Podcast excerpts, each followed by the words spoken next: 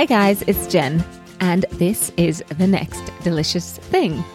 This week, it's just me.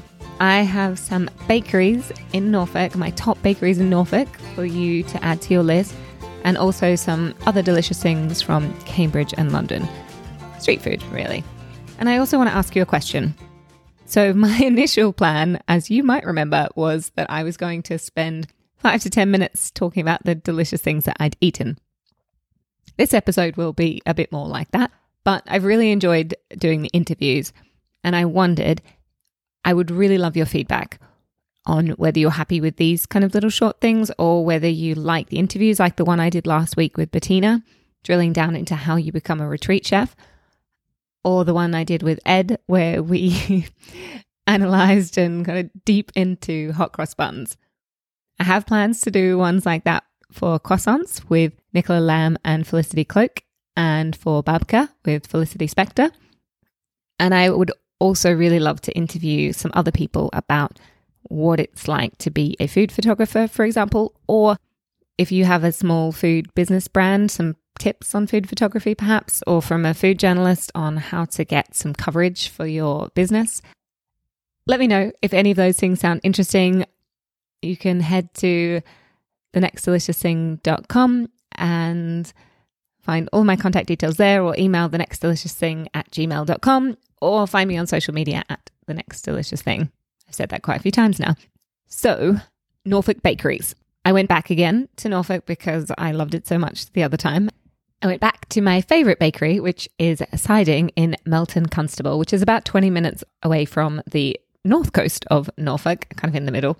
Siding has been going since 2019. I've spoken about it on the podcast before. It's run by Polly Quick and her partner. Uh, Polly's a local. She makes the most exceptional viennoiserie, the croissants, her morning buns, and now she's making the most amazing choux pastry buns. So we had a hazelnut praline choux bun and a chocolate eclair, which was made with Tosier chocolate.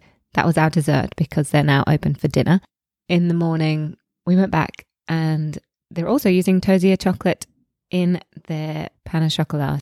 Is a bean to bar chocolate company that launched at the Aldeburgh Food and Drink Festival in Suffolk in 2017 by Deanna Tilston. And Deanna makes wonderful chocolate.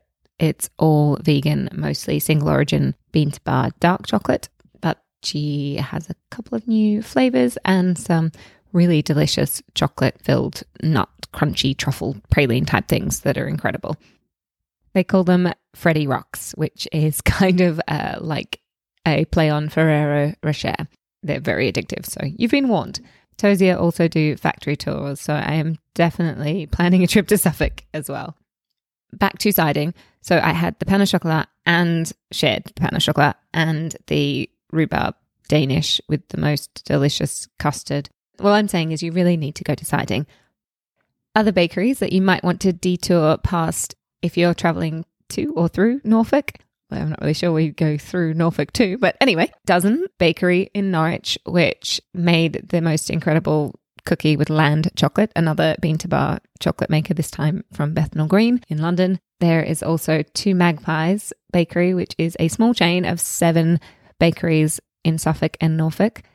I really enjoyed the rhubarb version of a Bakewell tart, but the most popular is a cinnamon bun. I'm definitely going back. There was such an array of delicious looking things. In Sheringham and Cromer, which are both on the North Norfolk coast, there are two coffee shops called The Gangway, and all of their baked goods are made in house by Kirsty, who has her own Instagram handle at Gangway Cakes. Maybe it's Gangway Bakes. I'll link to it at thenextdeliciousthing.com. And she is going to start using another local bean to bar chocolate maker called Cocoa Collective. I haven't tried their chocolate yet, but it sounds exciting and I would really like to. The brownie that I tried of Kirsty's at Gangway, even made with other chocolate, was excellent. So I think it will only get better if they start using bean to bar chocolate. And the final bakery that you might want to check out in Norfolk is Bread Source. So they also have several locations, including Norwich and Aylsham. If you have more recommendations for Norfolk, please let me know. I would definitely love an excuse to go back. On our way home, this time we stopped in Cambridge and a local friend recommended Hallouman, which is a street food vendor in Cambridge Market Square. He sells deep fried halloumi sticks, but also serves them in soft tortillas with homemade guacamole and homemade mole, and they were superb. I feel like I should probably do a whole episode on mole because it is fascinating. You probably know it as a chocolate based sauce or stew marinade, but it is incredibly complex every recipe is different and generally has as its base some nuts, bread, and tomatoes, as well as chocolate and a ton of spices and chilies, of course. It's all about the chilies. This was wonderful. The chocolate was just in balance with the salty halloumi, and I really recommend it. If you are stopping in Cambridge, then you should undoubtedly also stop at Jack's Gelato. Everything Jack makes is phenomenal. This time I had a passion fruit sorbet, which was also with salt and chili, just the tiniest bit of both. So it was perfectly in balance and really refreshing in the sunshine. Although I did have to share it with my child. So little chili that she was clearly fine. Although maybe she made an exception because it was ice cream. Who knows? Finally, two recommendations for street food type food in London. I ran a chocolate tour with some guests and we were talking about dosas over our delicious hot chocolate from William Curley. And highly recommend that, by the way, near Piccadilly. So then afterwards, I had to go and buy a dosa. So I went to Seven Dials Market, the Kerb market in Covent Garden, and had one from Curry on Naan Stop. That's naan as in the bread. And it was delicious. It was definitely a lot pricier than the ones local to me in East London but all of the accompaniments were fabulous. I really enjoyed it. And I also had an excellent falafel pita from Balady. Balady have two shops, one in North London and one in Leather Lane near Chancery Lane. Their chips looked excellent too. The salad was really fresh and the falafel was just fantastic. If you can't make it to around Chancery Lane or in Barnet to get to Balady, you can also get a fantastic falafel wrap from the street food vendor on Earlham Street in Seven Dials. So, one of those spoke streets. It's just next to Udderlicious, the ice cream store.